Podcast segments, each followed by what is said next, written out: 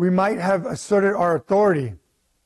But we proved to be gentle among you, as a nursing mother tenderly cares for her own children. Having thus a fond, fond affection for you, we were well pleased to impart to you not only the gospel of God, but also our own lives, because you have become very dear to us.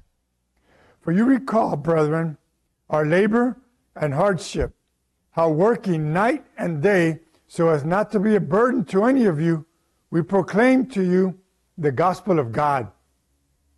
You are witnesses, and so is God, how devoutly and uprightly and blamelessly we behave towards you, believers. Just as you know how we were exhorting and encouraging and imploring each one of you as a father would his own children, so that you may walk in a manner worthy of the God who calls you into his own kingdom and glory. And the Lord blesses His word every time it is read, because it is the inerrant, authoritative, sufficient, inspired word of God. Amen? All right. And so whenever the Lord says anything, we're like, okay, Lord, you're speaking to us, uh, and we need to learn from this and apply it. Now, my question was quite a while ago, Lord, why does not why does the assembly or, or the the, uh, the local church why is it not growing? Because I've been in assemblies where it grows tremendously and others where it doesn't grow. Like, why isn't it growing? So I, I call this ingredients for God's blessing or power if you want a title. You know, that sound cool? Right? Yeah. There you go. All right, so as you notice in this text, it's all about Paul saying, when we came to you, this is what we did not do, but this is what we did. This was our testimony, and, this is how uh, we, we served you. So God is more, listen now, God is more interested with your character, who you are, than what you do. Because you can do a lot, but you who you are is not right, and God will not bless. All right, so now I think you would agree with me. We would like to see revival. We would like to see this place full. Uh, we would like to see God working and bringing in new people. Would you agree? And nobody's satisfied, right, with where we're at. And the same in our local assembly. And so Paul basically lays out for us why God worked in such a powerful way. If you notice what he said. And so uh, let, let's look at it then. Here we go. So the first thing he says is that we came to you and we had, we had already come from Philippi where we suffered. Now remember, we said yesterday he was in Philippi, he preached the gospel, people got saved, and then they beat him and put him in jail. And they were singing and praising God in jail. And suddenly the earthquake, they came out, uh, the, the jailer got saved, then they left, and they headed towards Thessalonica where uh, they were still, uh, you know, putting cream on their wounds, right? And they were still hurting from, from all of that. And, and like, okay, Lord, you brought us here. Uh, give us boldness people are lost. They need to hear the gospel. And so the Lord gave them boldness and they started to preach the word of God. But you could see where he was a little like, man, I don't know if I'm ready for another beating. I haven't even recovered yet. And so that, that was, and Silas too, remember, he was beat as well. And so they, they were, they were a little reluctant, but God gave them boldness. God gave them boldness. And so the first thing that uh, that brings revival is that the, the, the body, the, the local body, the people in the body begin to have boldness to start preaching the gospel and inviting people to come to hear the word of God preached. And so there's a couple of brothers in our assembly that every prayer meeting, they always say, Lord, we are scared to preach the gospel. You have to give us boldness. You have to give us divine appointments. And so that's what he prays every time. And you know what? It's getting infectious. We're all starting to pray that, Lord, but we're constantly are chicken. We're afraid to preach the gospel. We're afraid to hand out a tract. Give us boldness when the opportunity is there. When you open the door, help us not to chicken out. Anybody has chicken out before when you know you should have done it?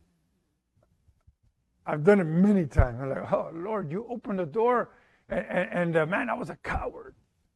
Forgive me but give me boldness so that when the op- doors come open, I, I take advantage of it.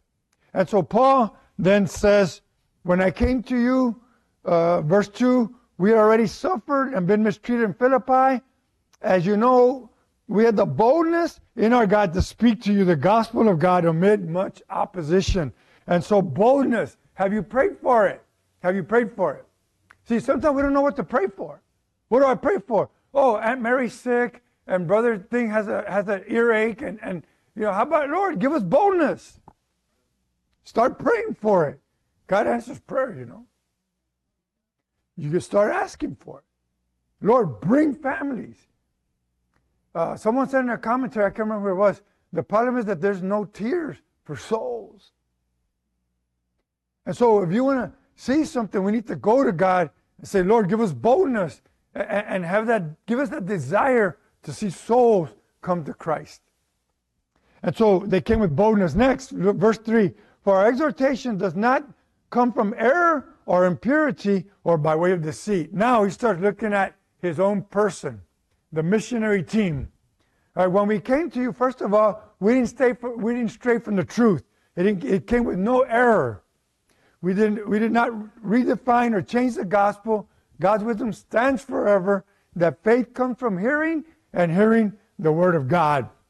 Romans 10. And so they, they, they were sticking to the gospel, actually preaching the gospel. Let, us not complicate. What is the gospel? Christ died on the cross for our sins, was buried, rose again from the dead, ascended on high. If you believe it, you will be saved. That's the, the, the quick one, right? Of course, you go into all the details after that, but that's the gospel. And sometimes I just quickly say that to someone. And I, okay, Lord, at least I did that part for now. All right, but give it to them. All right, and so you, we say the truth, the truth, no error, no error. Next, and this is important, notice, not only did, did we have no error or impurity. So not only we committed to speak the truth without apologies or changing the gospel, but we need to live the truth. In other words, we can say all the right things and yet God's Spirit not work or not move because if there is sin in the camp, the Holy Spirit is restricted as far as what He's going to do. And so he's talking about, when he says impurity, he's talking about sexual cleanness. Satan knows where to attack and how to attack and slow down the progress of the gospel. MacArthur puts it this way they spoke the truth out of pure lives. Jim Elliot, listen to what he said. Yeah, the missionary who died in Ecuador. This is what he said. In spiritual work, if nowhere else, the character of the worker decides the quality of his work. The world can be morally corrupt and still succeed, but it cannot do so in any work for God. Paul could refer to his own character and matter of living for proof of what he was saying to the Thessalonians. Nine times over the first epistle, he says, You know, referring to the first hand observance of this local church of Paul's private as well as public life. Paul lived a life that more than illustrated what he preached. It went beyond illustration to convincing proof. Now, watch. No wonder so much work in the kingdom is shoddy. Look at the moral character of the worker. And I'm telling you, if you want God to use you as a Sunday school teacher, as a kitchen worker, yes, because that's spiritual work too. Those who made the pancakes this morning and all that, praise the Lord, that was a spiritual work. I was blessed by it in my body, but it was a spiritual work. Those who clean, those who make the calls, everybody, everybody's playing their part, and it's a spiritual work. Those who preach, those who exhort, uh, whatever you do, the moral character of the worker is what God is looking for. By the way, I repented 50 times over when I was going through this. The Holy Spirit has taught me through the years, you got to clean it up. If you want me to use you more powerfully, you have to clean it up. So that's for me. I don't know what your issue is, but wow. I said, Lord, I have to listen. And so that means I have to change some movies that I'm watching. I have to stop doing certain things or reading certain articles that are filling my mind with garbage. I have to stop doing things that are not allowing the Holy Spirit to have full access into my life and then consequently giving me power when I do your work. The next thing he says is, or by way of deceit. Deceit in the Greek means a trap or a trick or a fish hook. We can't trick them or force them into the kingdom. So basically, have, have I've been on many mission trips and I've been with many evangelists, and we're so zealous to see people get saved that we almost put it, words in their mouth. Just say this prayer, and then, oh look, someone got saved. Did they really? You know. And so Paul is saying, look, we didn't come with the to, to trick you or, or just say these words or do certain things. We didn't come with any kind of deceit. Next, notice what he says. Verse 4 Just as we have been approved by God to be entrusted with the gospel. The next thing he says is, I can say to you that God approved of us. How do we know that? Because look, we've established assemblies everywhere. People are getting saved and transformed. So God is approving our work. This is our primary concern. Uh, God, I want you to examine my life, my ministry, my attitude, my message, and I want it to be approved by God. Because why? Because you examine my heart. See, God looks beyond what people are seeing, He looks deep inside. What's there? What is there? And so I want to be approved by God, and that's what Paul says. He can confidently say, God approved our message. He entrusted me with the gospel. Now, notice in, in Galatians 1 2, turn there quickly. Galatians 1 2. Uh, I'm sorry, not 1 2, but 1 9. 1 9. Galatians 1 9. As we have said before, so I say it again. If any man is preaching to you a gospel contrary to that which you received, let him be accursed. For am I now seeking the favor of men or of God? Or am I striving to please men? If I were still striving to please men, I would not be a bond, bond servant of Christ. For I would have you know, brethren, that the gospel which was preached by me is not according to man. It's God's gospel. And we have no right and we shouldn't at all mess with the gospel. so we have to have a, a reverence, a respect. This is God's gospel. This is what He wants me to preach, and it's never boring. You say it over again, and that's what God uses to bring people in to the kingdom. And you notice that He not only says that He was approved by God, and and that He was then presenting the gospel, but notice what else He says. He was entrusted with the gospel, and so we speak. Notice to be entrusted. Again, sorry to make you move your Bibles, but let's do it. Second Corinthians 4 7. This is another one of those that are my standard.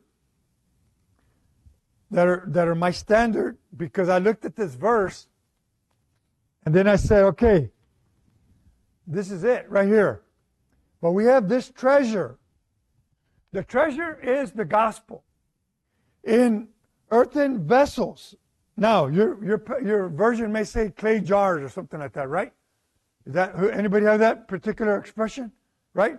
But that's, per, that's correct. Uh, pottery, earthen vessels.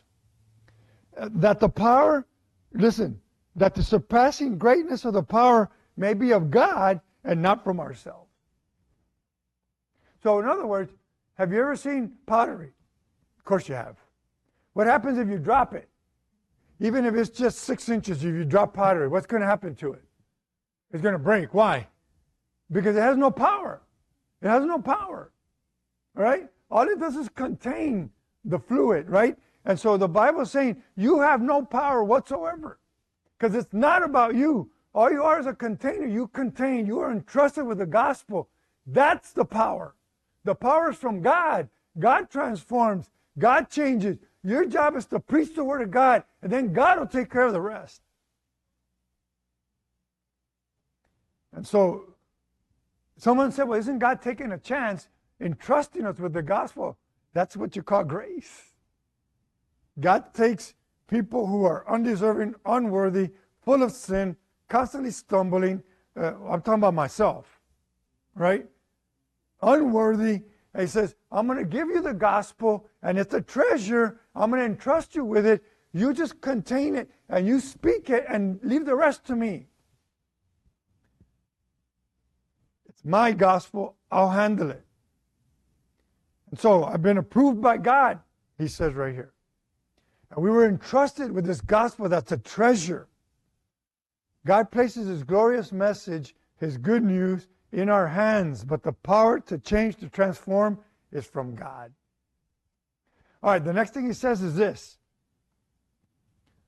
Verse 5 For we never came with flattering speech, as you know, nor with a pretext for greed, God is witness. All right, so he also said, by the way, that it's it's not uh, not to please men, but I'm going to skip the rest of those details right there. All right. So flattering speech. You know, if you read the Proverbs over and over again, it says, "Don't be a person of flattering speech." So here's what MacArthur says again in his commentary: to compliment someone else as a play to win favor with that person or to gain power over him. Underlying motive is greed. Notice also it says a pretext for greed. Pretext means a, a cloak, a hiding, greedy intentions. So, in other words, Paul was not trying to buddy up with the wealthy or to gain popularity. Now, there, there's a, a couple of assemblies that I go to. There's one in particular I go every month. They want me to go and teach them every month. So, within that assembly, there's a couple of doctors. And these doctors' homes just to give you an idea, Brother John, y'all, you know John lives, right? There would be three homes of yours wouldn't match the size of their homes. All right? I mean, these dudes are like, and, and my, my uh, what I have to be careful is, well, let me go out there and buddy up with them, you know?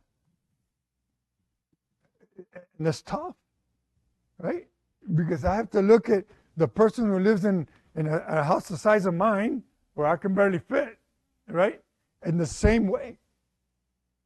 And Paul's saying, I didn't go over there and say, okay, we're the rich one, we're the one, so they can provide for the ministry.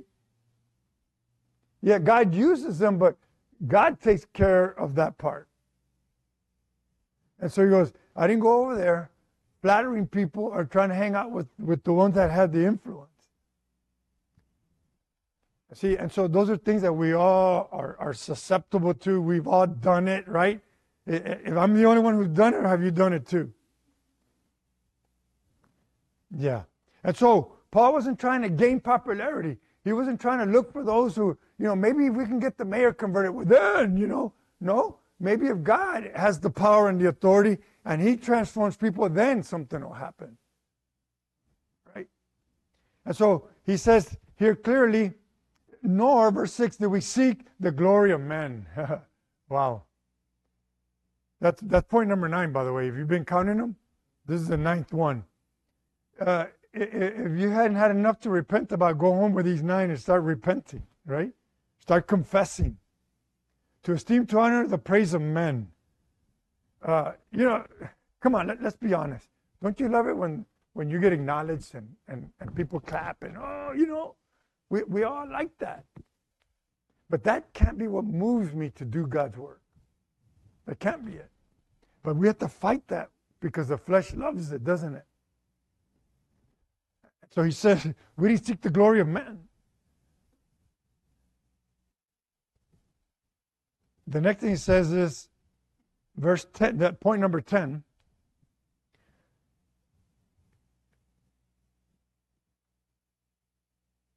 Verse 6 Nor do we seek glory from men, either from you or from others even though as apostles of Christ we might have asserted or our authority. So what Paul is saying is this.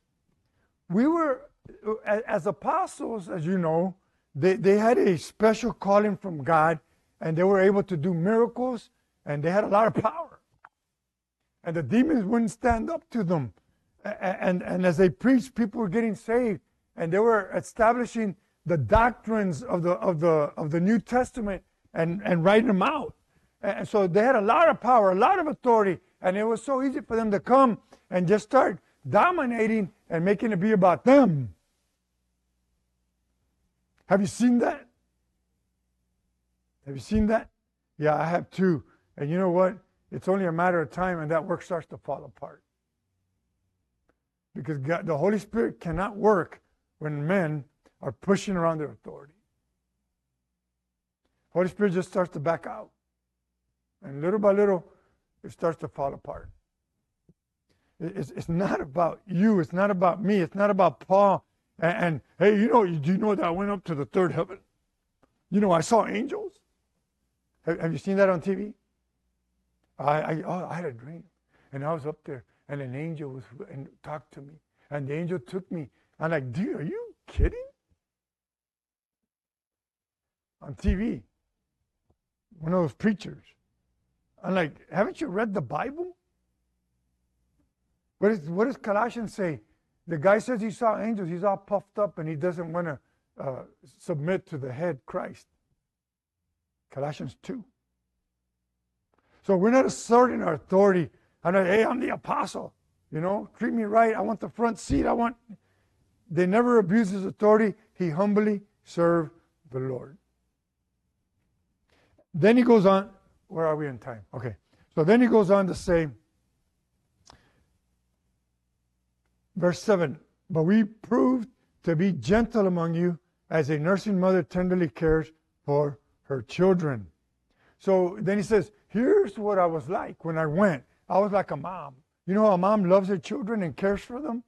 You know, uh, uh, my, my grandkid, when he's, when he's with me and I'm playing with him and he falls over, and I get up, toughen up. And then first he does, he looks at mom. And then, oh, my baby got hurt. And he goes running away like, oh, come on. You're to sissy him up, right? Cut it out. But, but you know, where, where do the children run to for affection? From mama, right? And of course, mama's to give it to him.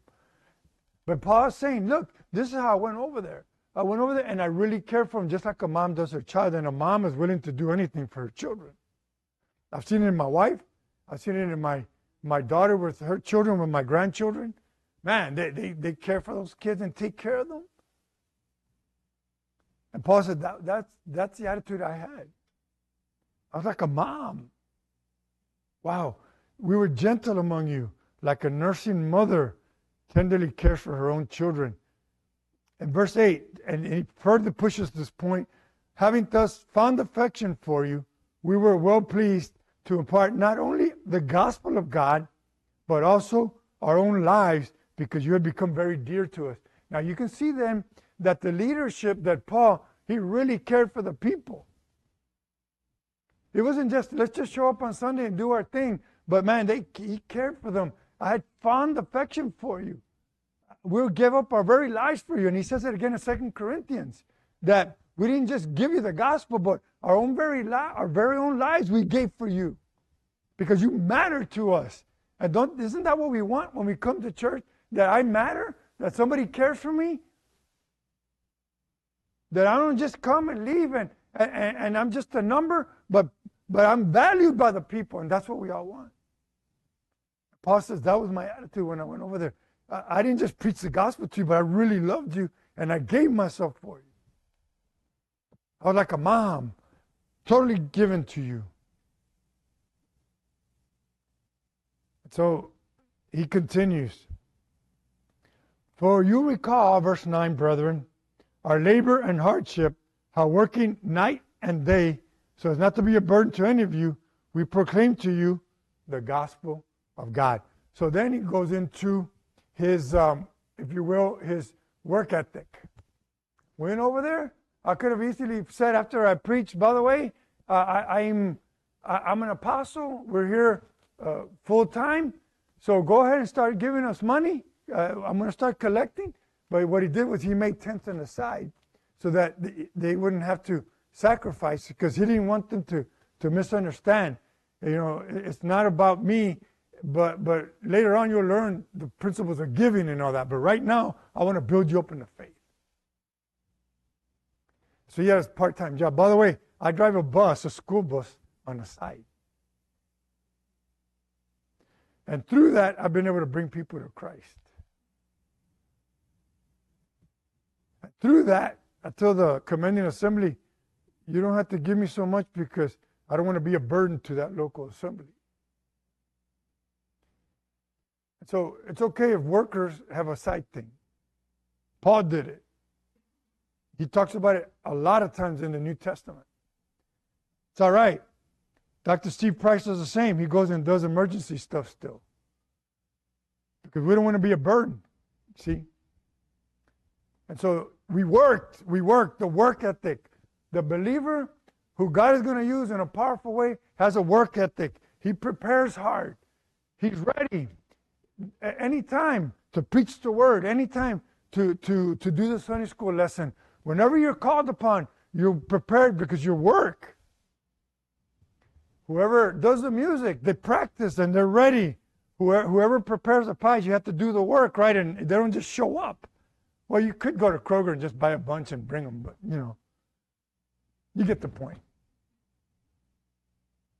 And so then he concludes You are witnesses, and so is God, how devoutly and uprightly and blamelessly we behave toward you believers. Wow. See, you want God to bless. You want God to bless? There you go. How devoutly and uprightly and blamelessly we behave towards you. See, it's, it's not just the, the, the elders that have to be held to the standard. We all have to be held to the standard. The Sunday school teacher is held to the same standard.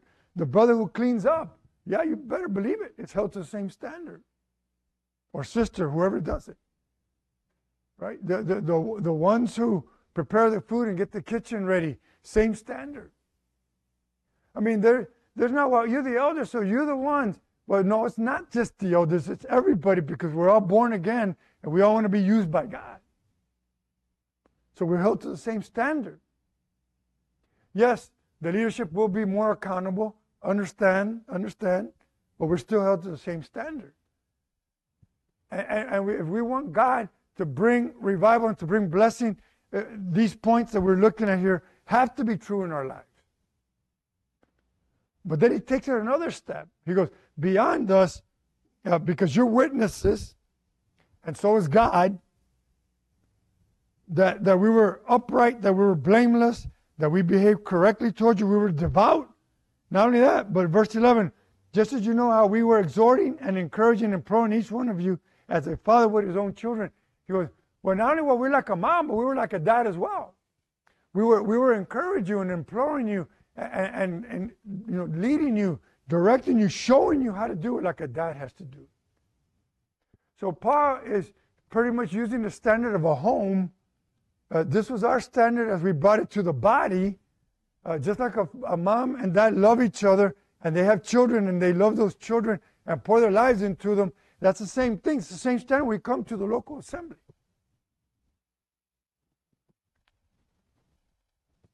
We, we care. We care about the people. We care about the work.